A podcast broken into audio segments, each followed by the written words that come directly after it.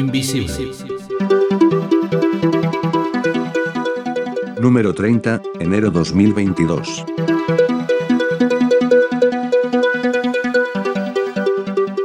Nada, buenas tardes, bienvenido José María. Comenzamos el año yo creo que con un tema más que interesante, después de estas dos semanas que hemos estado de vacaciones, por decirlo de alguna manera, retomamos la actividad eh, de la revista, donde de momento llevamos ya más de 58 semanas eh, saliendo todos los jueves.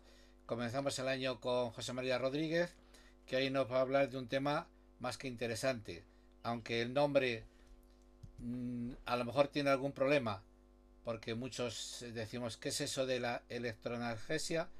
José María, que ya lleva un tiempo hablando eh, para Latinoamérica con profesionales de la fisioterapia y demás, lleva dando este tipo de, charlas, conferencias ya desde hace algún tiempo que él seguramente nos explicará, pero que ahora pues queremos que lógicamente esto también se refleje y se haga directamente aquí en nuestro país. José María, buenas tardes y los micrófonos son tuyos. Vale, pues muy bien. Muchas gracias, Bernabé, por invitarme. Eh, bueno, pues nada, como estos días he estado por ahí partiendo con compañeros, sobre todo en Iberoamérica, en charlas sobre ese tema, y entonces tú me pedías que qué podíamos hablar y digo, pues acabo de hablar de electroanalgesia. Digo, bueno, pues nada, pues cuéntanos cosas de electroanalgesia, pues os cuento cosas de electroanalgesia. Lo que pasa que, claro, quizá muy técnico, muy técnico, voy a tratar de no ser muy técnico, aunque tenemos aquí a un compañero fisioterapeuta, entonces a ver cómo, a ver cómo lo hago, a ver cómo, me lo monto. Esto es de una charla que acabo de dar, la he retocado la, he retocado, aunque veo que no la he retocado todo lo que quería, pero bueno, eh, porque le he quitado cosas de una charla que hace dos o tres días que, di, pero le he ido quitando cosas y digo, pero bueno, vamos a, partiendo de esta misma charla a ver mm, cómo lo hago un poco para el público en general. Entonces, vamos a hablar un poquito del tema de la electroanalgesia. La electroanalgesia significa que vamos a aplicar aparatos de electroterapia para luchar contra los dolores y no solamente contra los dolores, sino vamos a hacer más efectos que los iremos viendo.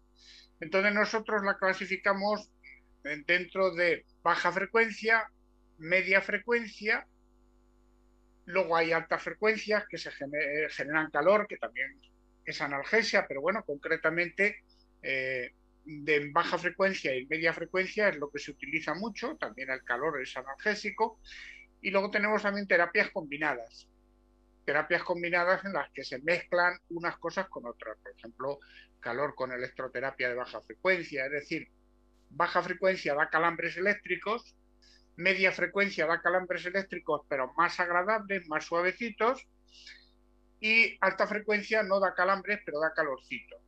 Entonces, que también el calor se utiliza como la herramienta de analgesia, electroanalgesia. Podríamos meterla ahí en el grupo.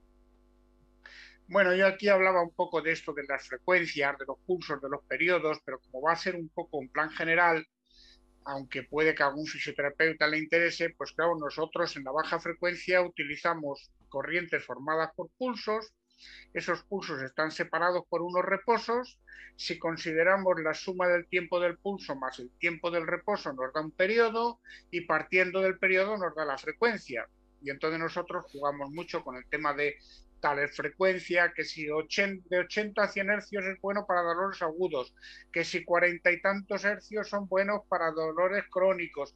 O sea, jugamos mucho con el tema de las frecuencias y, y hay un aparatito que está muy de moda, que es el TENS, que el aparato se llama TENS, pero realmente TENS significa técnica de estimulación nerviosa sensitiva transcutánea, o sea que es una técnica, no es un aparato. Lo que pasa es que cuando hablamos del TENS estamos pensando más en el aparato que en la técnica.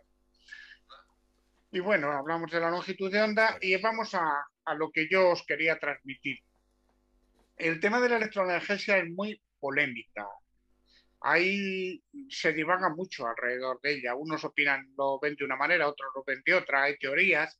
Y entonces yo creo que a lo largo de los años, em, pues probando y además incluso antes de que salieran teorías más o menos modernas, incluso antes de que saliera el TENS, pues yo ya, como antes, cuando estaba estudiando eh, fisioterapia, yo sabía cosas de electrónica y eh, pues había muchas cosas que las entendía, las veía, veía cosas raras, notaba cosas raras cuando eh, escuchaba cosas y yo siempre me dio por probar.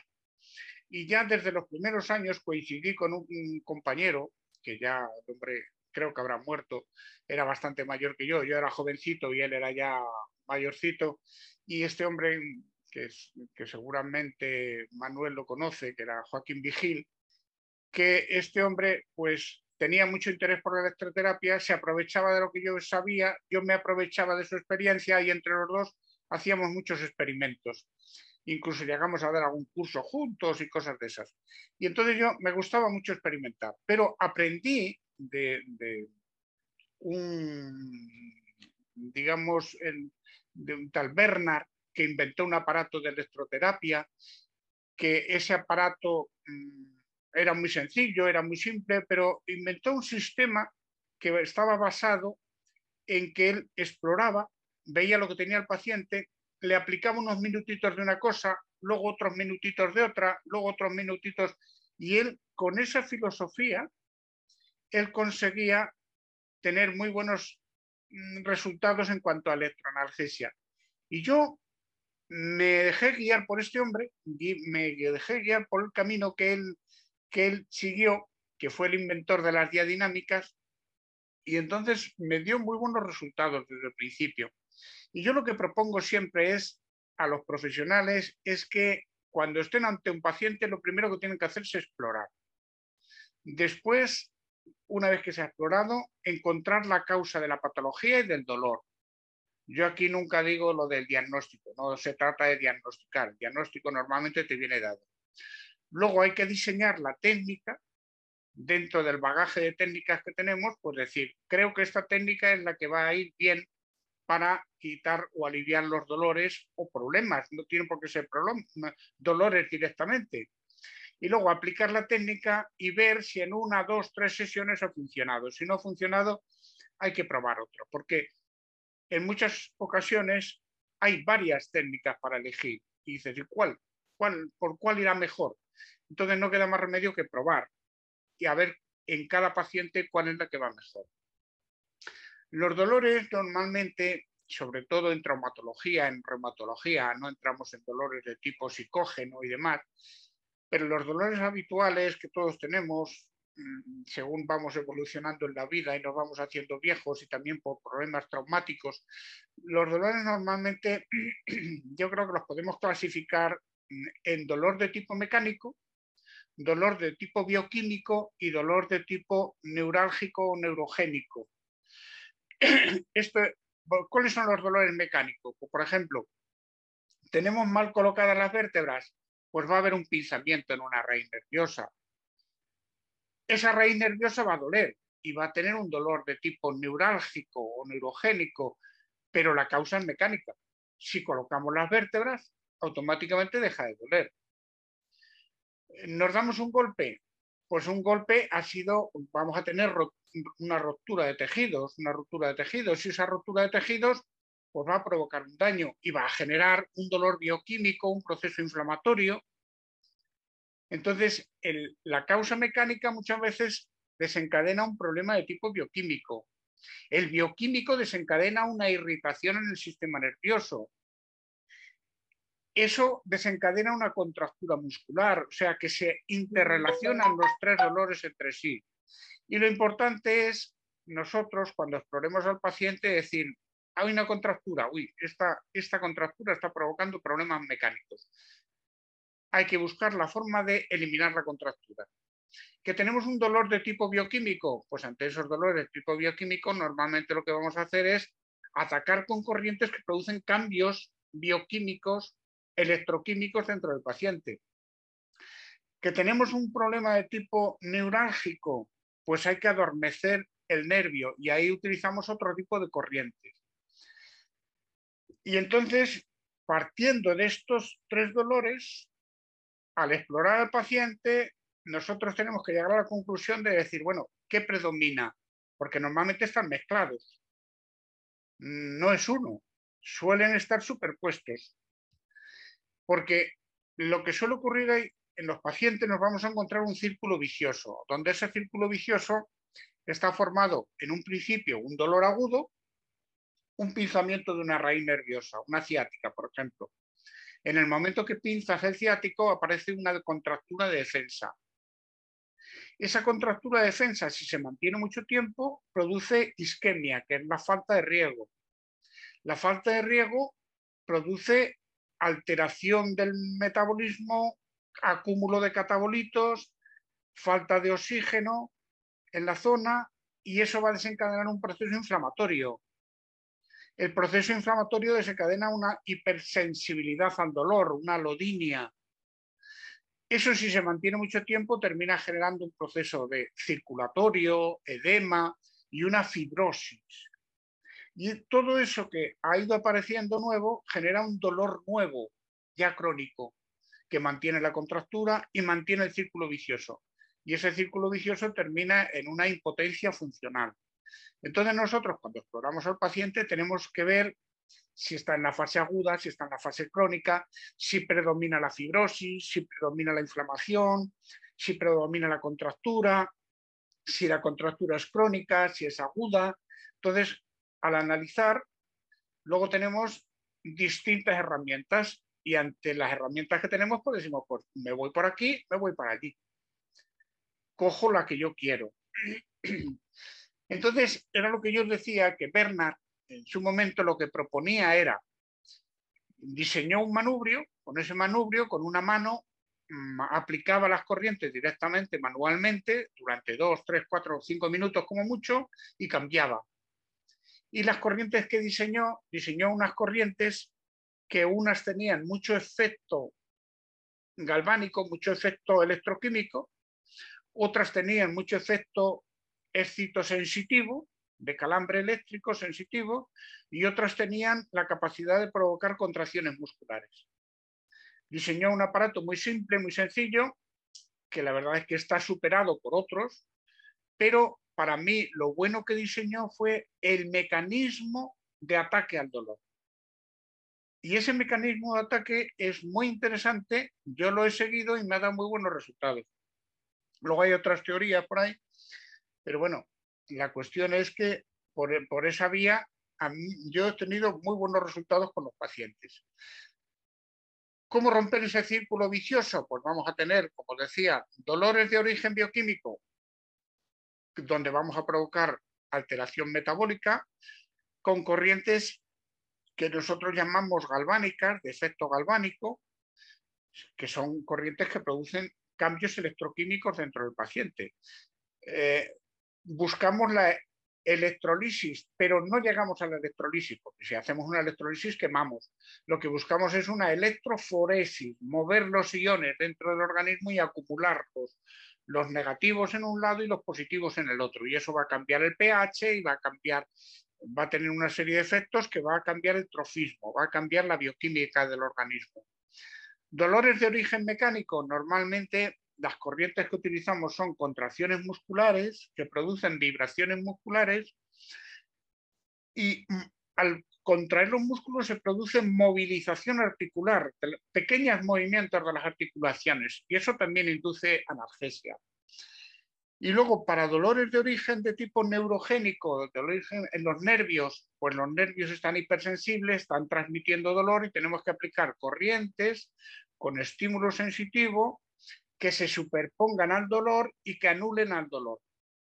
Porque hay una teoría que dice que si estimulamos las fibras gruesas del sistema nervioso, de los nervios, influyen en la médula y cortan, se llama la teoría de la compuerta, cortan el paso de los dolores que van hacia el cerebro y anulan, interfieren en la circulación del dolor.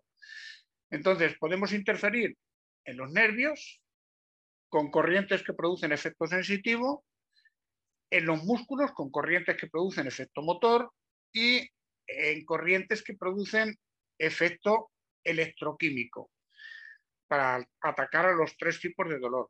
Luego hay corrientes que tienen más de un efecto a la vez. Las corrientes de efecto galvánico, pues eso, la galvánica, otra que llamamos galvánica pulsada, las diadinámicas de Bernard, hay otra corriente que la llamamos la de Trave, la de Ledoux, monofásicas pulsadas con componente galvánico, eh, diseño, también podemos diseñar nuestra propia corriente. Ante un equipo profesional, pues llegamos y entramos en un sitio donde eh, uno dice, bueno, pues yo quiero una corriente con un pulso de tantos milisegundos que tenga o no tenga polaridad, tanto de reposo, me va a dar tal frecuencia, quiero que tenga efecto galvánico, que no tenga efecto galvánico, o sea que el fisioterapeuta que sabe dominar la electroterapia, pues se diseña sus propias corrientes. Que aquí es donde tendríamos, eh, por ejemplo, en el dibujo de la izquierda, tenemos ahí, esperad que voy a, a quitar que me tapa esto un poco, ahí. En el dibujo de la izquierda aquí tenemos lo que llamamos la galvánica, que es como la corriente continua de los cargadores o de las fuentes de alimentación, pero luego hay otras pulsadas, por ejemplo, las de la derecha, la de arriba, como los pulsos son muy anchos y los reposos son iguales, pues se considera que los pulsos tienen una intensidad, pero luego de fondo hay una que se comportaría como galvánica y esta corriente tendría estímulo sensitivo y a la vez efecto electroquímico. Tendría bastante efecto electroquímico. La mitad de su intensidad se comporta o tendría efectos electroquímicos. La de abajo no. La de abajo los pulsos son muy pequeñitos, los reposos son muy grandes, entonces esta tiene muy buen estímulo sensitivo, pero tiene muy poco efecto electroquímico. Entonces, jugando con estos parámetros, yo puedo diseñarme una corriente donde la puedo anular ese efecto galvánico. Si lo pongo con ondas para arriba y ondas para abajo, positivas y negativas, las que llamamos bifásicas, anulo el efecto galvánico. Entonces, ¿qué quiero? ¿Quiero una corriente con efecto sensitivo y sin efecto galvánico? Pues le pongo una bifásica.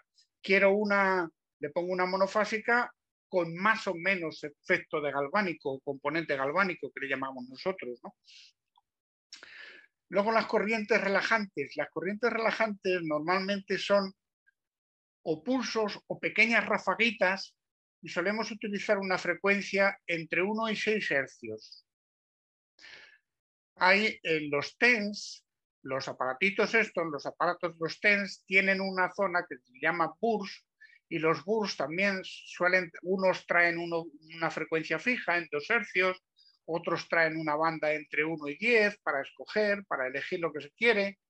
Y a este se llaman test endorfínico. Yo lo pongo ahí endorfínico entre interrogación, porque es que yo no creo mucho en el tema endorfínico. El tema endorfínico significa que por determinados estímulos se provoca la secreción de endorfinas. Pero claro, las endorfinas se segregan en el cerebro.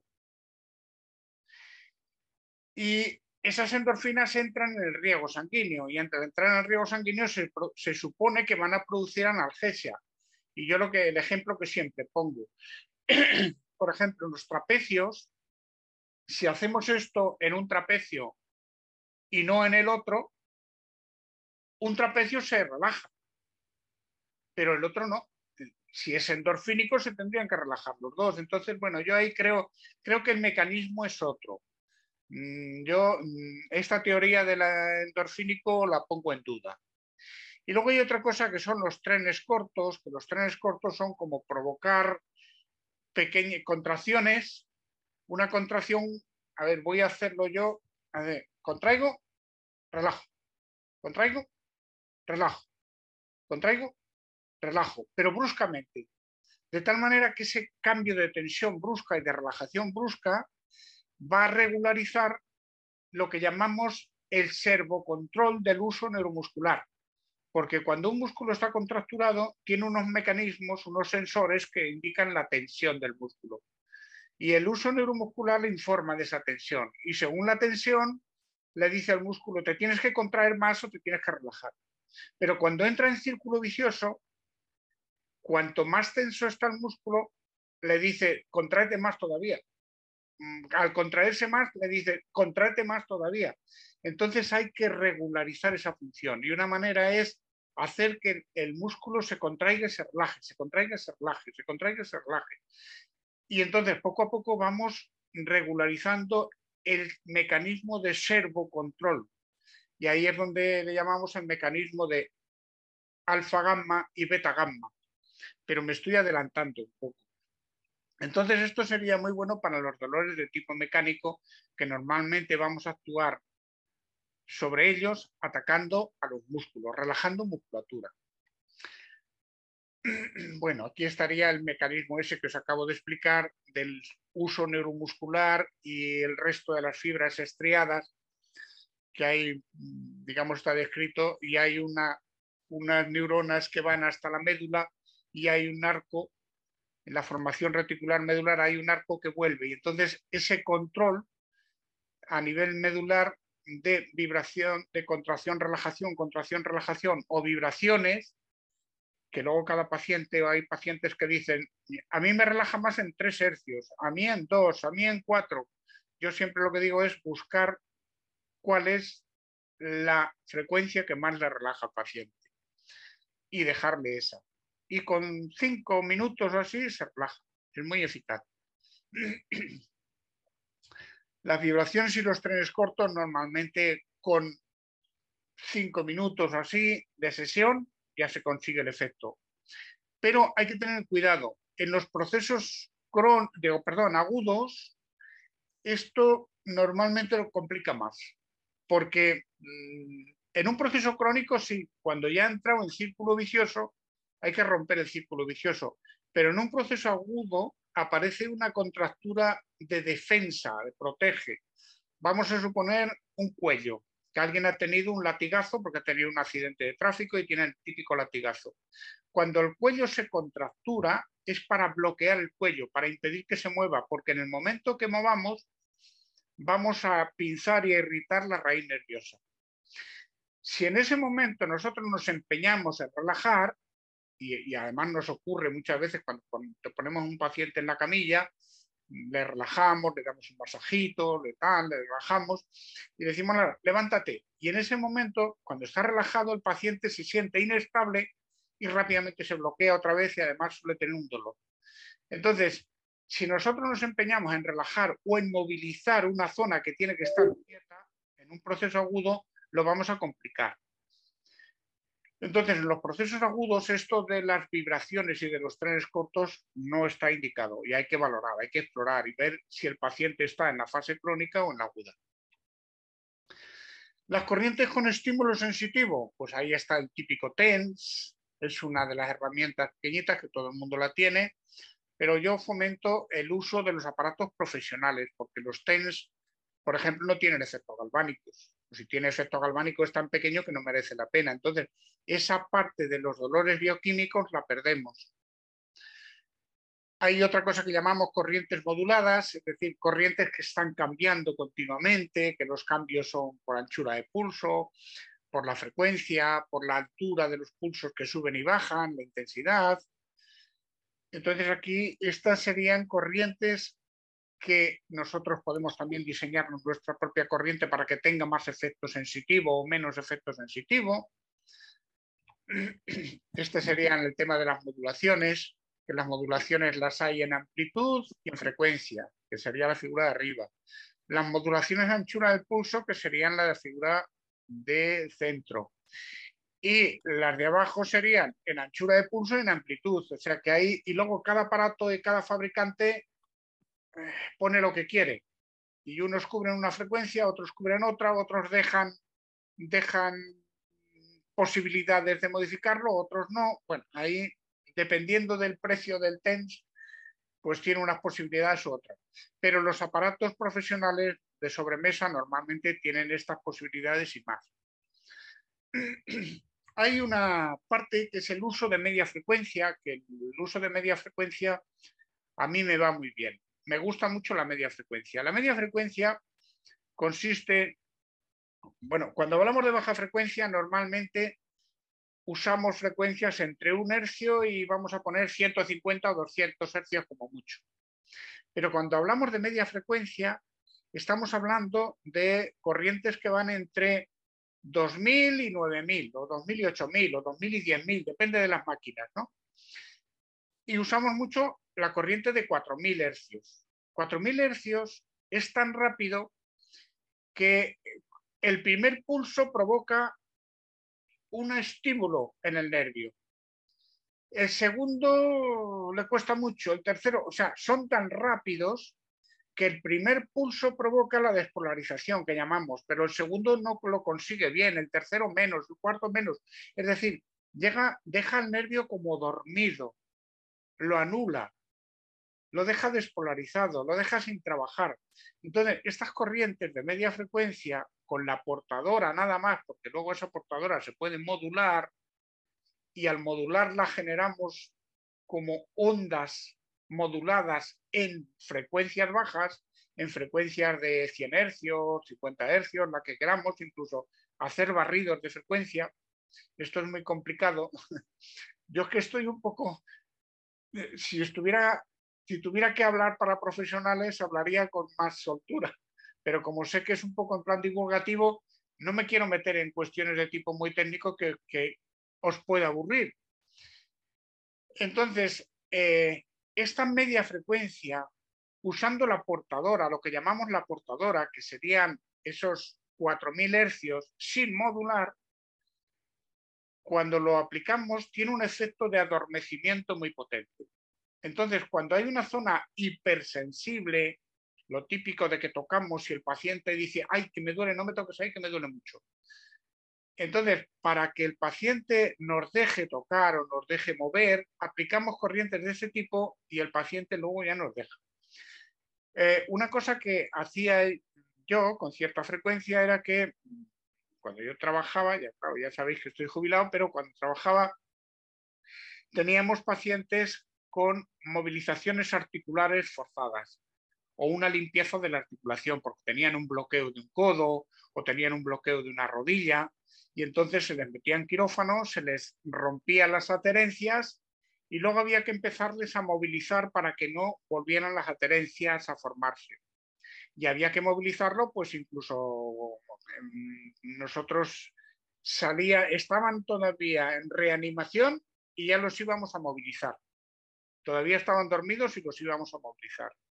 Y luego los movilizábamos ya enseguida, al día siguiente, eh, dos veces, una por la mañana y otra por la tarde, para evitar que volvieran a aparecer las adherencias.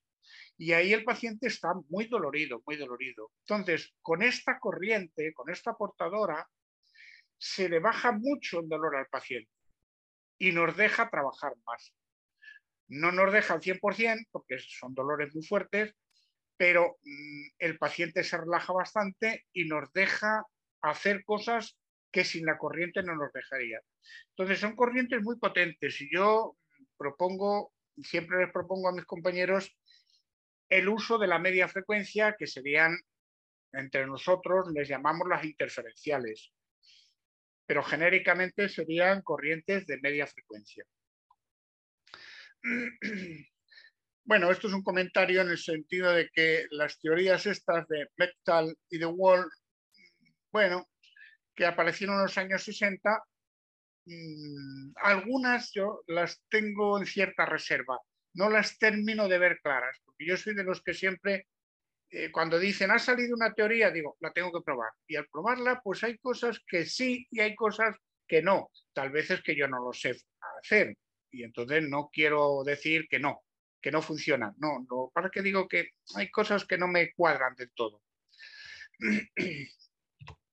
Bueno, aquí tenemos corrientes sin polaridad.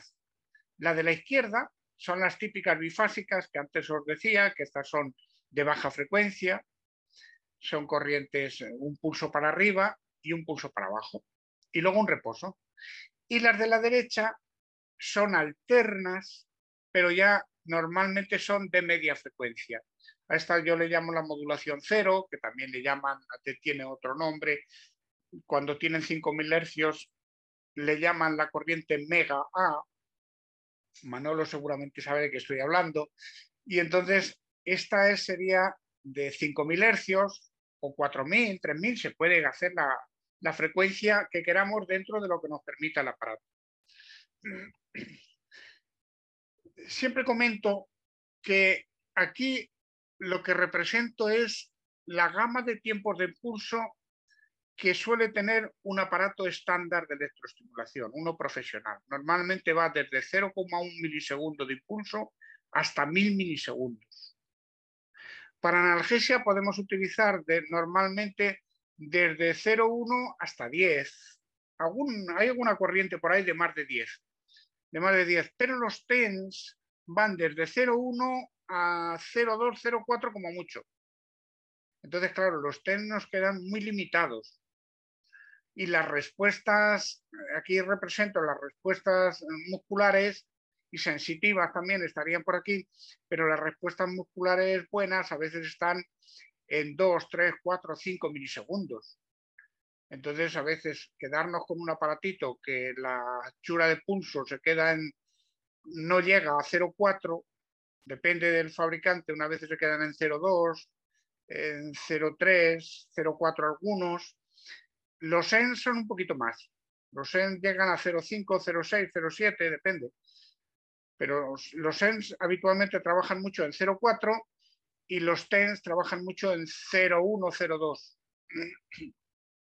Entonces, se nos quedan en una herramienta muy limitada. Los TENS son una herramienta donde perdemos gran capacidad de trabajo. No tienen nada que ver con esto de la media frecuencia tampoco. Esta es una aplicación clásica. Hay una aplicación clásica donde lo típico, donde se le colocan al paciente dos electrodos y nos vamos a hacer otra cosa. Y entonces eh, decimos, ala, pues quédate ahí unos minutos. Y a mí eso no me gusta. A veces lo hacemos. Y lo hacemos incluso porque no nos queda más remedio porque no tenemos tiempo para hacer otra cosa.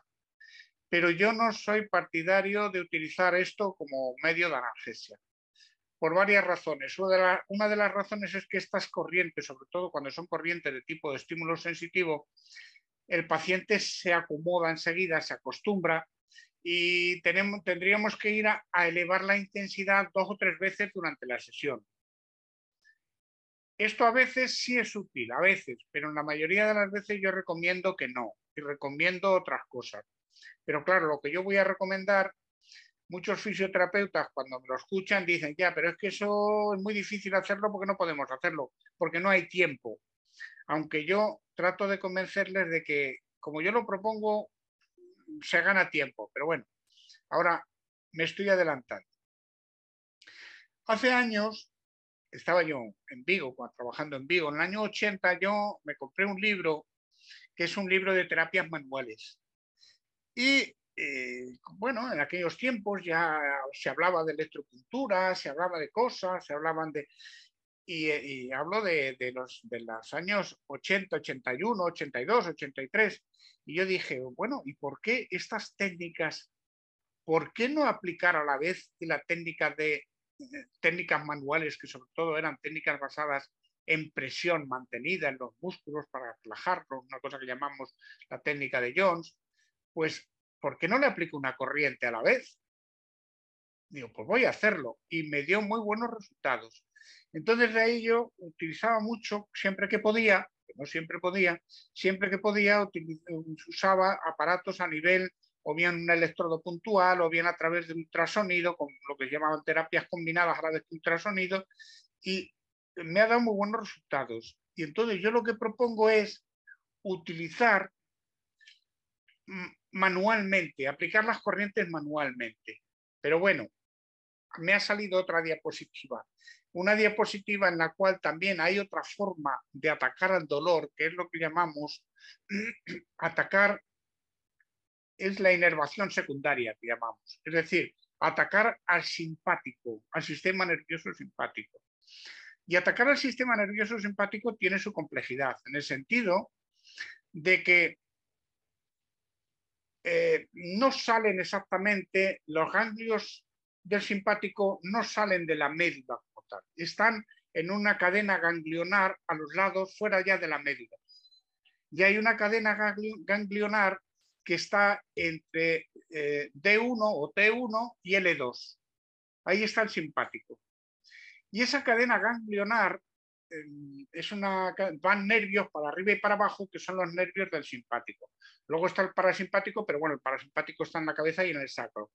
Pero los del simpático, eh, si estimulamos en ciertas zonas del simpático, vamos a tener influencia en otras zonas. Por ejemplo, vamos a suponer que tenemos un problema en el hombro y, hay un, y eso va a desencadenar un problema de tipo circulatorio, de tipo inflamatorio, dolores de tipo inflamatorio, dolores referidos, y a veces lo provoca o contribuye a ello el simpático. Y para atacar al simpático, pues decimos, bueno, ¿qué raíz nerviosa va al hombro? Pues una de las que van, pues por ejemplo, es la C5. Sí, pero resulta de que la raíz del neurovegetativo, es decir, la raíz del simpático, que va con la C5 se origina ocho niveles por debajo, ocho vértebras más abajo. Entonces, desde las vértebras, desde la T9, desde la D9, la dorsal 9 o torácica 9 para arriba, van hacia los miembros superiores y a órganos altos. Normalmente está el corazón y demás ahí metido. Y desde la T10 para abajo normalmente influye en órganos del abdomen y en los miembros inferiores. Pero hay que tener en cuenta, sobre todo donde es más fácil, es de la parte superior siempre hay ocho niveles. Tenemos que contar ocho niveles por debajo. Y hay una manera de descubrirlo. Si nosotros hacemos una pasada con un electrodo manual o con un electrodo, por ejemplo, el cabezal de ultrasonido, lo podemos hacer que funcione como electrodo, lo pasamos de arriba abajo con una corriente, cuando pasamos por determinadas zonas, el paciente va a decir, ay, ahí me duele, ahí me molesta, y luego hay una reacción de enrojecimiento. Esa reacción de enrojecimiento nos dice que hay, hay un problema. Si contamos ocho niveles por encima, si es alto, si está por encima de la T9, o contamos cinco niveles por debajo, si estamos ya debajo de la T10, bueno, 5, porque luego cuando las que influyen en el sacro llegan a 6, 6, 7, incluso hasta 8. Eso, si lo veis ahí en la gráfica, en la diapositiva, quien lo vea, vais a daros cuenta que el tema es un poquito más complicado. Entonces, puedo influir, si yo tengo, seguramente el paciente que tiene un problema en el hombro, 8 niveles por debajo de la C5, me va a indicar que hay un proceso inflamatorio, hay, digamos que el, simpático está irritado ocho niveles por debajo de la C5. Entonces también si yo le aplico ahí durante un ratito una corriente, voy a hacer que baje, que baje, que se desactive el simpático, que reduzca esa hiperactividad que está provocando, porque el simpático lo que provoca es una actividad, acelera la actividad o incluso la hiperactiva. El simpático nos despierta, nos pone ágiles, nos pone, eh, es el que acelera el corazón y el parasimpático nos relaja. Entonces el simpático lo que hace es que aumenta la circulación, aumenta la sensibilidad, aumenta la, la hipersensibilidad y si está irritado, pues hay una zona que normalmente hay que romper esa cadena de irritación que influye en el, eh, digamos, en su ganglio correspondiente y el ganglio irrita más, o sea, entra también en un círculo vicioso. Entonces es muy interesante también la electroanalgesia por vía del simpático, atacando al simpático. Entonces aquí tengo el simpático superior, entrar un poco en detalle, y el inferior. Y también podemos actuar sobre las suprarrenales. Hay unas, las suprarrenales tienen una ventaja y es que generan antiinflamatorios de tipo natural, nuestros propios antiinflamatorios. Al estimularlas, bueno, aquí hay un, digamos que están ahí representados lo que inerva el simpático, si las partes que influyen los pulmones, en el corazón, en el estómago, en el hígado. Y claro, si lo activamos, se acelera el funcionamiento y si lo inhibimos, bajamos la actividad de esos órganos. Entonces es muy interesante también la analgesia actuando sobre el simpático. Y yo lo que les propongo a mis compañeros es que se hagan aplicaciones de tipo manual, o bien con, una, con unos electrodos puntuales, buscando puntos concretos de dolor, lo que llamamos los puntos gatillo, por ejemplo, o también podemos actuar donde se inserta un, tendón, que se llama una entesitis, porque donde se inserta el tendón, si está tenso durante mucho tiempo, llega un momento que se irrita y se produce una entesitis. O incluso si está tenso, el propio tendón, sobre todo ahí se está tratando el supraespinoso. Entonces el supraespinoso, como tiene, tiene una polea de reflexión sobre un hueso, si está muy tenso y roza mucho, llega un momento que tanto roce con tanta presión se llega a romper. Entonces, el supraespinoso es uno de los que hay que relajar al músculo para que no esté tan tenso, reducir la inflamación que se produce en el tendón o en el punto de inserción. Y muchas veces lo vamos a conseguir con electrodos puntuales. Pero ese electrodo puntual, bien, está bien, pero a mí no me termina de gustar. Entonces yo lo que propongo es, o bien lo que hay a la izquierda, que es sobre una espalda, llevar un electrodo, el otro electrodo está en la tripa, grande, llevar un electrodo con la mano y en la mano nos ponemos un guante, un guante de vinilo para que el calambre no nos dé a nosotros. O bien llevamos el electrodo con la mano y lo vamos desplazando y lo dejamos donde veamos que, que queremos, o bien nos ponemos dos guantes, unos guantes que hay que son conductores. Les ponemos unos cables los humedecemos un poco y usamos un guante, está en la fotografía, un guante está encima del trapecio y el otro está con dos dedos, con dos yemas, dos o tres yemas, tocando la zona de un, del epicóndilo, ¿no? Para tratar una epicondilitis. Y eso que me permite que encuentro el dolor, busco el dolor, el paciente me dice, ahí, ahí, ahí lo has pillado yo noto, aunque me hace perder un poco de sensibilidad, pero todavía hay sensibilidad suficiente para ver si el músculo está contracturado, si no está contracturado, si tengo fibras libres, sueltas, si hay bandas tensas, mm, mm, si pillo al nervio, si no pillo al nervio y el paciente me dice, ahí, ahí has pillado el nervio, el calambre me llega hasta la mano. Eh, te has movido y ya no me llega hasta la mano, entonces yo lo vuelvo a buscar con ayuda del paciente. Entonces, esas maniobras que la gente me dice, ya, es que yo no puedo hacer eso, no puedo dedicarle. Pero es tan eficaz que a veces con 3, 4, 5 minutos consigues lo mismo que, o mejor, que si hubiera estado el paciente 20 o 30 minutos con los electrodos puestos. Entonces, y, y es más eficaz. Y puedes tratar en el mismo tiempo varias cosas. Porque si encuentras un punto gatillo, le aplicas un poco de presión manual y luego la corriente y vamos, rápidamente baja el punto gatillo. Y es muy eficaz, ese mecanismo es muy eficaz y es lo que yo les propongo a mis compañeros, que hagan esto. Aquí hay más ejemplos, pues eh, tratando un, un, tendón de Aquiles con dos eh, electrodos que son guantes electrodos y yo puedo atacar, incluso meter los dedos por debajo del tendón, porque muchas veces ponemos el electrodo encima y tratamos la parte de arriba, pero en un tendón de Aquiles se producen adherencias, se producen inflamación por debajo del tendón y hay que buscar la profundidad y las manos te lo permiten. Y a la derecha hay una fotografía haciendo una presión sobre el piramidal. El piramidal es un músculo que muchas veces provoca una ciática.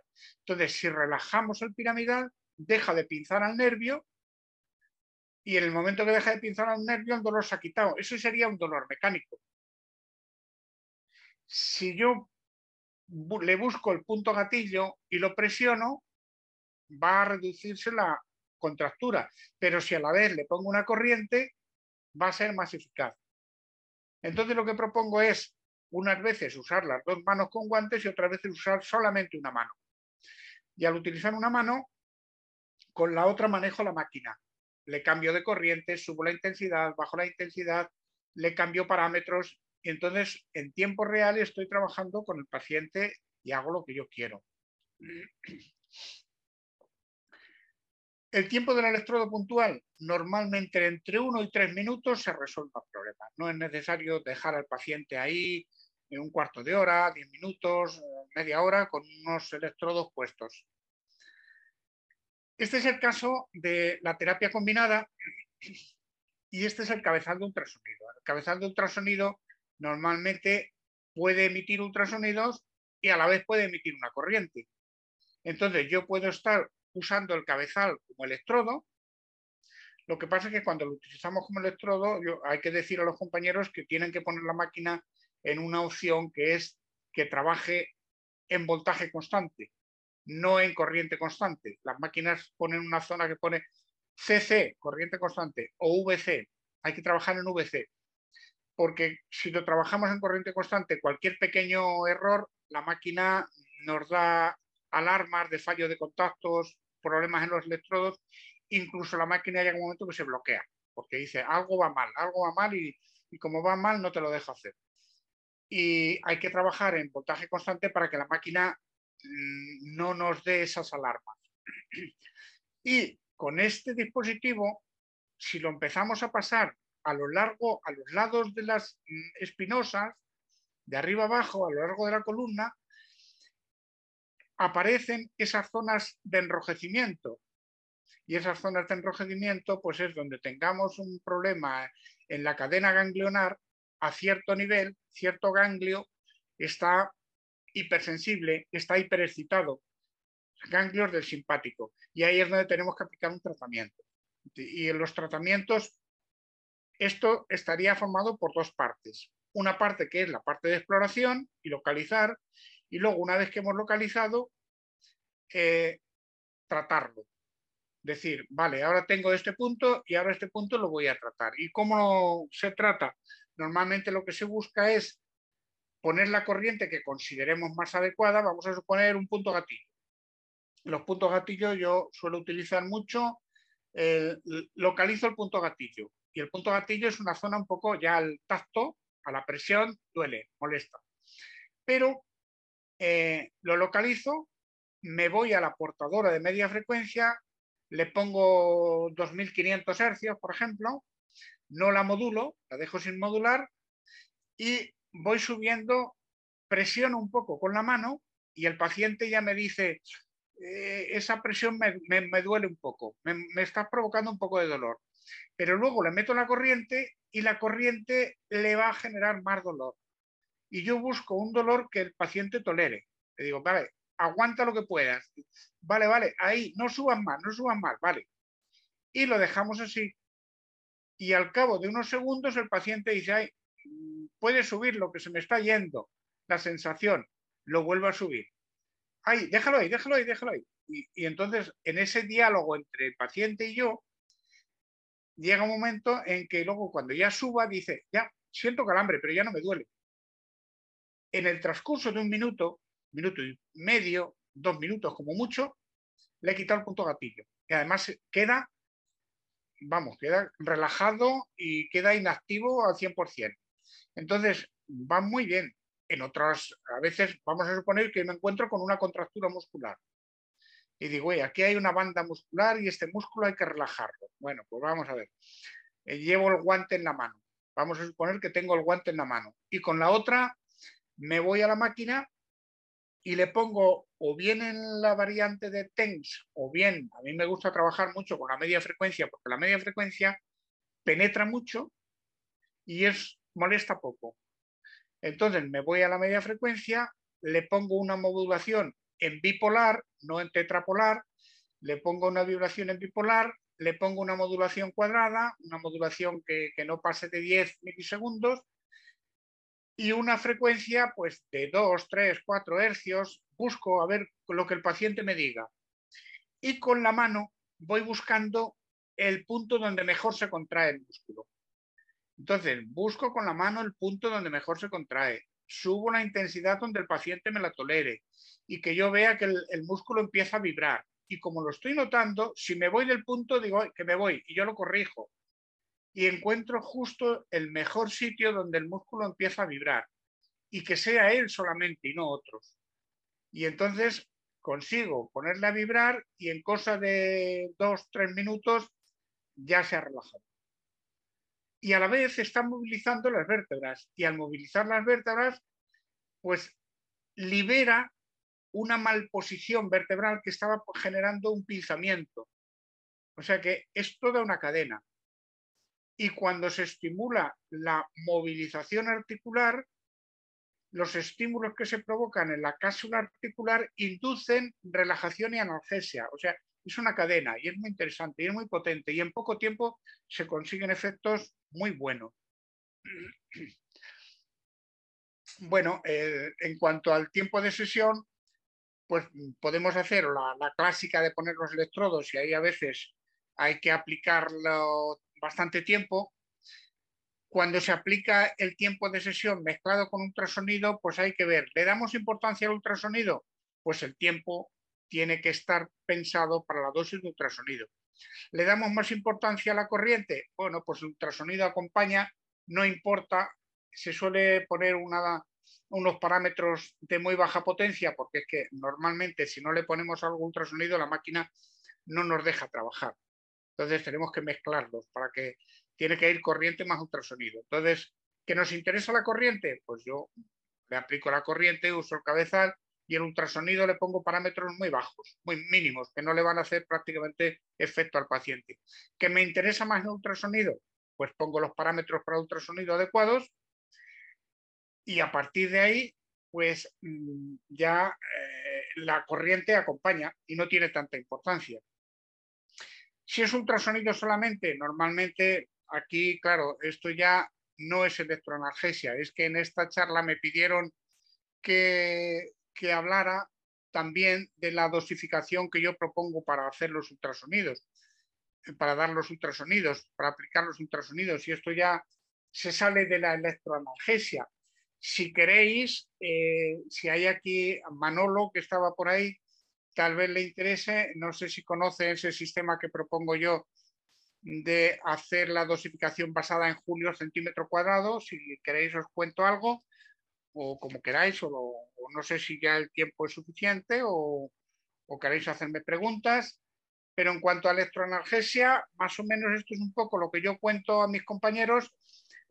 Me he saltado muchos detalles porque considero que, no sé. Nos explicaste esto, eh, lo de por centímetro, según los centímetros que tuvieras que tratar, la velocidad, todo eso lo explicaste hace mucho tiempo. ¿Te, acuerdas de una charla que diste, un curso?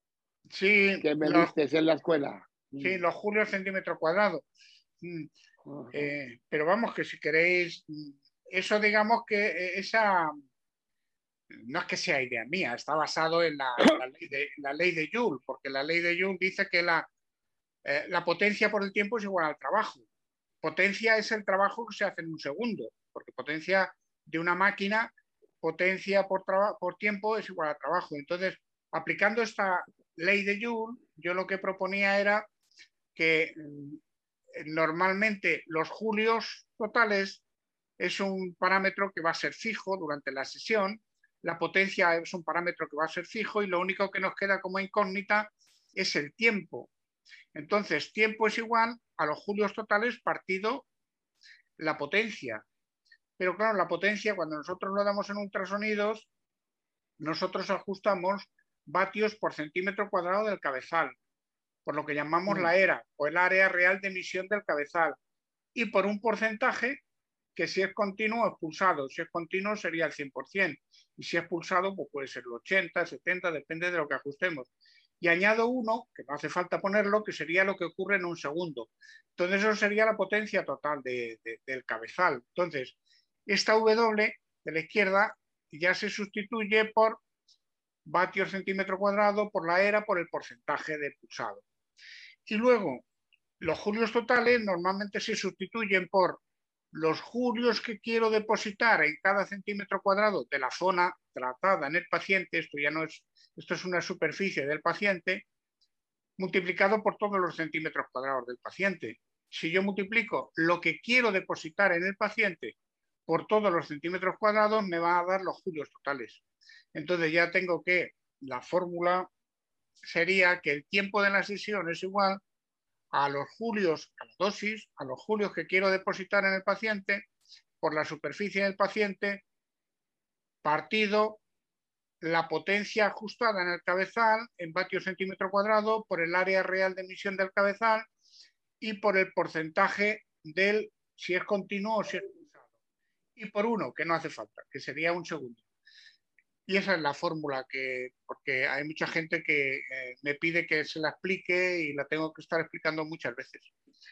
Y hay una polémica también por ahí en el sentido de que a esto de vatios centímetro cuadrado hay gente que le llama intensidad, yo les digo que no, que es potencia, que son vatios, porque hay un concepto que suele ser muy está entendido, que es que dicen que la potencia, por ejemplo, los vatios que llegan del Sol a la Tierra, se dice que es la intensidad y se mide en vatios por metro cuadrado y se le llama intensidad. Pero claro, nosotros no ajustamos eso, nosotros lo que ajustamos es la potencia de un aparato, de una máquina. Y eso ya no se llama intensidad, eso se llama potencia. Pero cuando la repartimos en una superficie, tendríamos que llamarle densidad de potencia. Entonces, como ajustamos una máquina, no se le puede llamar intensidad. Y es otra de las polémicas que nos traemos los fisios por ahí, de que si a esto se le debe llamar intensidad, no se le debe llamar intensidad. Y bueno, pues casi muchas charlas doy de este tipo y la gente me pide, háblanos de eso, acláranos lo de los ultrasonidos, dinos lo de los ultrasonidos. Y mañana voy a tener una charla también con un compañero que, me ha, que es un profesor que me dice que por favor explícame esto, que a ver, que quiero entenderlo bien, que lo tengo que explicar y todo este follón, porque no, no todo es tan simple. Luego está también el tema de si, qué potencia utilizamos, claro. Depende de, de, la potencia que utilicemos, que aquí me, me, sale la... Se me ha deformado esta... Era una tabla y se ha deformado la tabla. Pero bueno, que la potencia también tiene su importancia, dependiendo del tamaño de la zona tratada.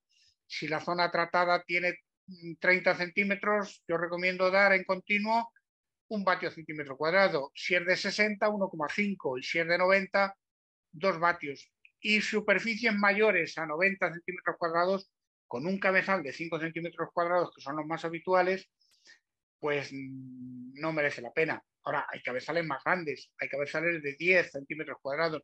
Entonces sí se podría cubrir superficies en doble de grandes. Pero, claro, esto, como veis, los que no sois fisioterapeutas, es un tema muy complejo, tiene muchas variantes, que si es continuo, que si es pulsado, que si el cabezal es más grande, que si el cabezal es más pequeño, que si la superficie cubierta del paciente es muy grande, muy pequeña. Sea, eh, una cantidad de variantes que normalmente los fisioterapeutas tenemos que estar un poco preparados para dominar esto, porque es relativamente frecuente que los ultrasonidos a todos los pacientes, sea el cabezal grande o pequeño, sea la superficie de tratamiento grande o pequeña, se ponga más potencia, menos potencia, pulsado o continuo, eh, porque claro, el continuo tiene más potencia que el pulsado. Entonces, a todos se les pone cinco minutos y eso no tiene lógica. No tiene lógica, porque claro, si le dejas a un paciente el cabezal fijo, quieto, que también se puede dejar, puedes saturar una zona en poco tiempo. Pero si tienes una zona muy amplia que recorrer con el cabezal, pues a las células les han tocado muy poquitos ultrasonidos y entonces el efecto terapéutico, pues es como el que tiene tos y se arrasca la barriga, ¿no? Como dice el refrán. Y, y es un poco pues... lo que último que me pidió Bernabé. A ver, dice, cuéntanos qué es lo que haces por ahí. No sé. Digo, bueno, eh, pues un poco lo último que he hecho ha sido de electroanalgesia. Digo, vale, pues vamos a hablar de electroanalgesia. ¿Estoy activo o no? Sí. Sí, te escuchamos. Vale, no, no, eh, para mí creo que, que, perfecto. Me he enterado de la cuarta parte, José María, eh, que quede claro, pero me parece que, que, es genial el tema de la explicación, sobre todo para, para la gente entendida, yo creo que sí que es bueno pues eh, hablar de este tipo de, de, cuestiones. Sí, lo que estaba yo diciendo es que para la gente entendida he dicho muy poco, claro, porque eh, he soltado muy poca información en ese sentido. Pero una de las cosas que también quisiera transmitir para el público en general es que eso de ponerse un TENS, pues no es decir, de eso, de eso, te quería, Claro, de eso te quería comentar, es decir, en, los esos que se venden eh, son perjudiciales o simplemente no sirven para nada. Bueno, vamos a ver. Esos TENS, cuando yo he puesto esa diapositiva en el cual os decía, fijaros que la banda de tiempos de pulso que cubren es pequeñita, son muy poco tiempo de pulso y además no tienen efectos de quemadura, efectos galvánicos, que es lo más peligroso. Entonces, eh, como no tienen esos efectos, pues normalmente, normalmente no suelen hacer daño.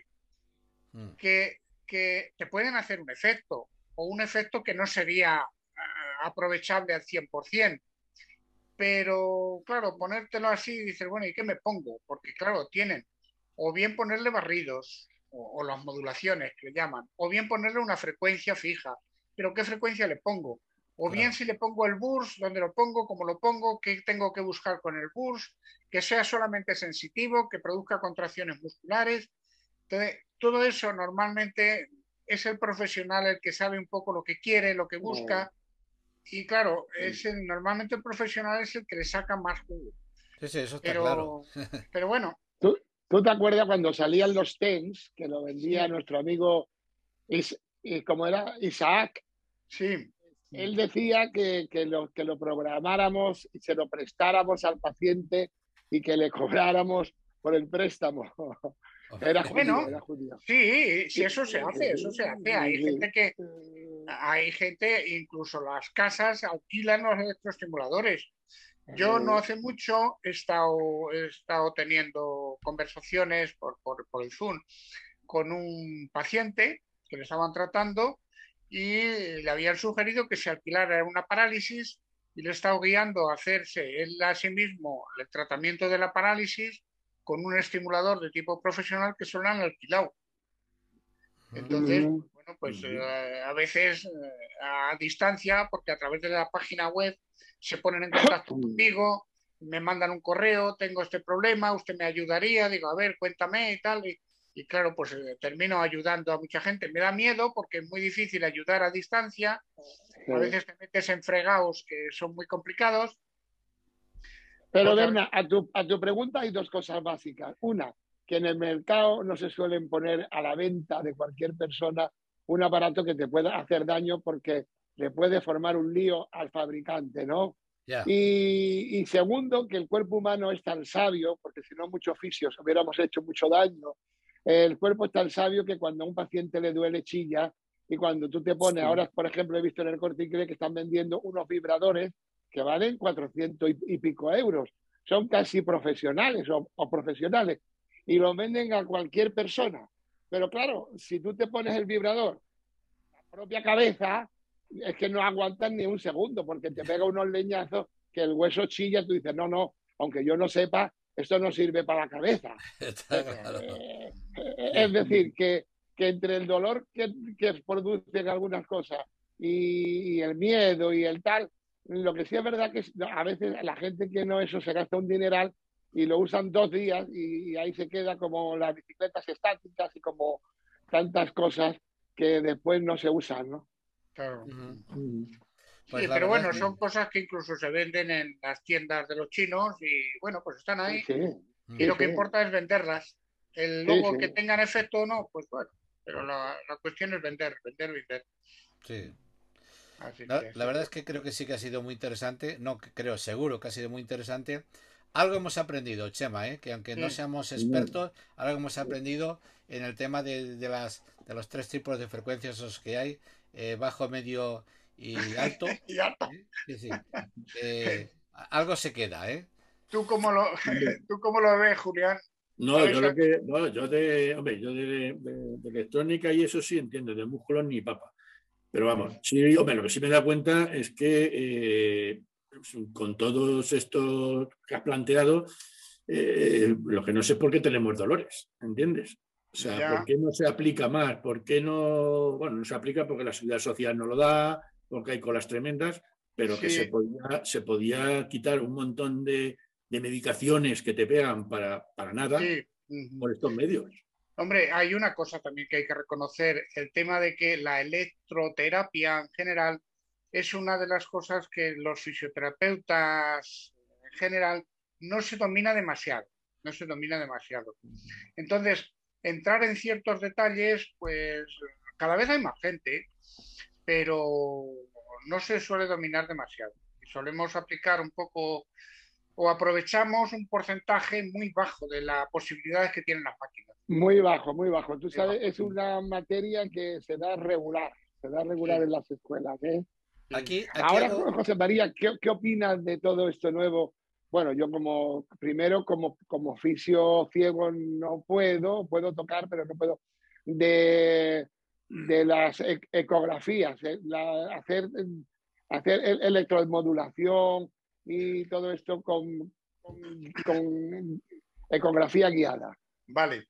Eh, hay dos partes. Una parte es la ecografía, que yo creo que es una herramienta potentísima en el sentido de que eh, yo me acuerdo que en los últimos años que estuve trabajando, pues estuve ahí colaborando con gente también y yo les animaba y les decía que esto es muy interesante porque ves un derrame, no solamente es palpando, tú sabes si hay un derrame o no, pero hay gente que no es capaz de, de captar si hay un derrame, ¿eh? porque yo me he dado cuenta muchas veces, por ejemplo, cuando llevabas a un paciente a un médico no le decían, mira, mira, tiene tal cosa, porque no les gusta que les digas lo que tiene pero yo le decía, palpa aquí.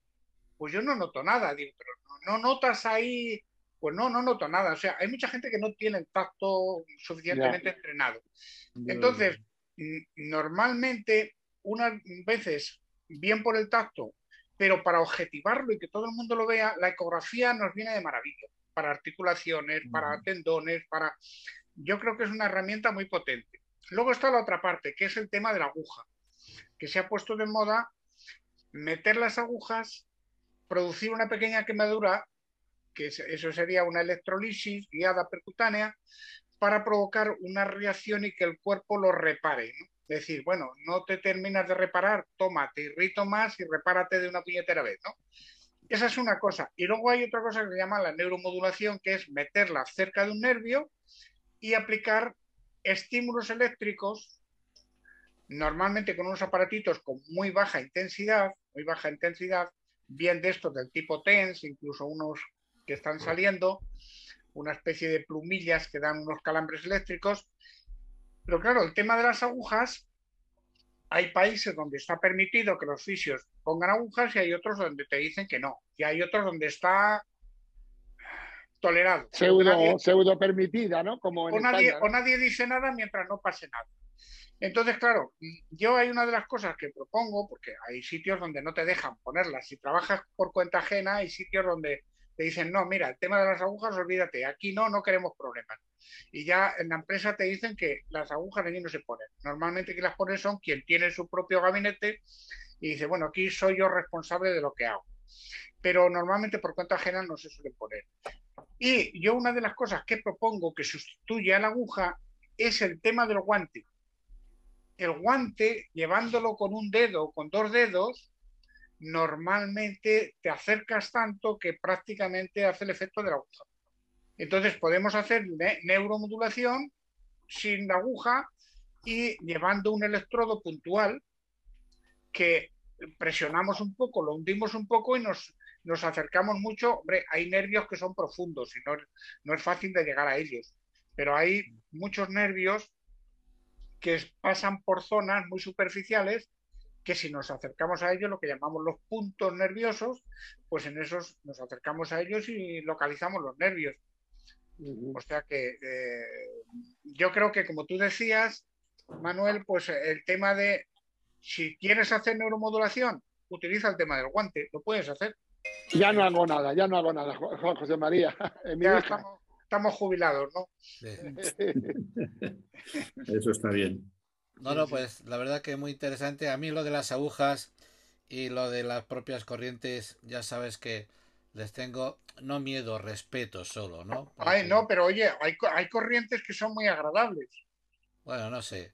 Yo recuerdo desde, el aparato, eh. José María, ¿tú recuerdas que yo me compré un aparato en China eh, de, de, un electrocopuntor, ¿no? Sí, sí, el como no lo sabía manejar, te lo di. Porque me puse. Pues ese aparato daba corrientes muy desagradables. Joder, y tanto. como que me metí un electrodo en la ceja y el otro no sé dónde, me pegó Claro. un latigazo que me dejó Claro, caos. es que para- no son para esas zonas. No, ya, para pero ya estaba zonas. probando. Joder, que pruebas de una forma también tú. Pero hay, por ejemplo, lo que llamamos la media frecuencia, es una- son unas corrientes muy agradables, muy suaves, muy, muy, muy agradables. O sea, sí. pero los TENS no tienen media frecuencia, ninguno, ¿no? No, los TEN no, los TEN son de baja frecuencia. Todos son de baja frecuencia, Mm. sí.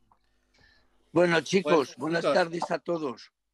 Muy buenas, Jorge. Hombre, Jordi, No, no, no te puedes imaginar, José María, yo no tengo ni idea de todo esto, pero quiero decirte claramente que incluso para los paletoides como yo, te has explicado muy bien y hemos aprendido mucho. Así que enhorabuena y Mira, nunca- Julián, este hombre, Jos- José María sabe de electroterapia desde que estaba estudiando. Siempre le encantó y con perdón de otra pers- otras personas que se puedan, eh, para mí creo que es el de la persona que más sabe de electroterapia en España seguro y en más partes. Y él, como no está vendiendo libros, no viene aquí para vender libros, pero tiene varios libros en el mercado, ¿eh? Sí, sí, ya Cierto, hemos uno es visto. un tocho gordo ahí, ¿eh, José María? lo Bueno, tengo yo, lo tengo yo. Lo que, hemos, lo que hemos aprendido es que José María iba a ser electricista y cambió la carrera a última hora. Y, y por otra parte, ahora ya me explico de dónde le proviene a Bernabé sus valoraciones. Y, es- y son de los chicharramientos chinos esos que, a los que se ha sometido. Pues muchísimas gracias por vuestra, por vuestra lección y un abrazo muy cariñoso. Y gracias, José María, por todo lo que nos has explicado. No hay de qué. Tú sabes que yo lo hago aquí cuando Bernabé me pide, venga, que hay que hacer algo, pues nada, hacemos algo. ¿Qué decía En Manuel? Granada también tenía fama en Granada un ciego que, que- que- que estuvo haciendo electroterapia siempre. Creo que era, creo que era Llovera, ¿no? Estaba en Granada, ¿no? Ángel Llovera. Sí, sí, sí, puede ser, sí. Eh, Y está en la cárcel. ese tam- también sabía bastante electroterapia. Yo era muy normalito, ¿eh? Yo en, en electroterapia muy normalito. Sí, sí, sí. Pues, Muy bien. Pues encantado, chicos, encantado de haberte escuchado, José, José María. María, muchísimas gracias. Jordi, No hay de qué. un abrazo, que todo Sí. lo tuyo salga perfectamente, que no, Muchas necesi- gracias. que no necesites que te m- Que, metan... que venga José María a rematarme. Ah, ya ah, que, no, que no necesites a José María que te ponga electrodos por ahí, ¿sabes?